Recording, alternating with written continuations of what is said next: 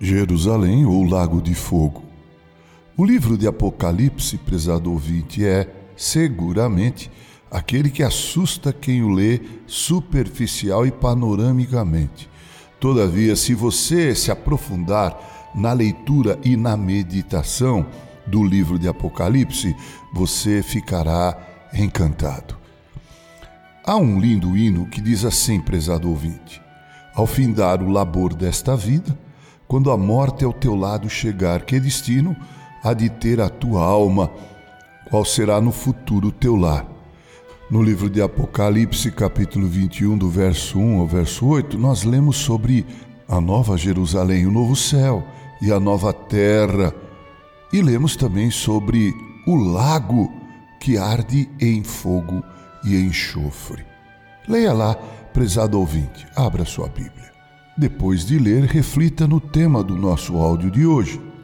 Jerusalém ou o Lago de Fogo? Qual é a sua decisão? Qual é a sua escolha? Como sabemos, João viu o novo céu e a nova terra. Ele viu a cidade santa, a nova Jerusalém, e ouviu grande voz do trono dando a ele a descrição do tabernáculo de Deus, afirmando que Deus estará com os homens, mas nem todos os homens, apenas os vencedores.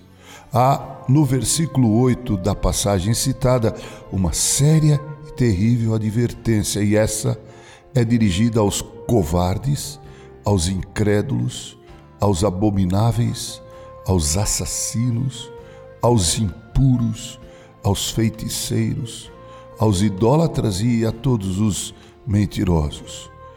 Diz o texto que eles serão lançados no lago que arde em fogo e enxofre. Essa condição chamada de segunda morte. É a morte porque Deus ali manifestará seu juízo contra aqueles que ousaram dar-lhe as costas, aqueles que ousaram desprezar Jesus, seu filho, que amaram mais as trevas em vez de amarem a luz. É morte porque Deus não poderá se manifestar ali, pois é lugar de abundante pecado e transgressão. Jesus viveu esse momento quando clamou na cruz, Eli, Eli, lama sabachthani, que em aramaico queria dizer, Deus meu, Deus meu, por que me desamparaste? A Nova Jerusalém, a cidade santa, é reservada a todos aqueles que em vida aceitaram o convite do Salvador quando disse: Vinde a mim, vós que estáis cansados e sobrecarregados, e eu vos aliviarei. Tomai sobre vós o meu jugo e aprendei de mim, que sou manso e humilde de coração, e achareis descanso para a vossa alma, porque o meu jugo é suave e o meu fardo é leve. O que decides, prezado ouvinte? Nova Jerusalém, novo céu, nova terra, ou lago que arde em fogo e enxofre? que decides? Com carinho, reverendo Mauro Sérgio Aiello.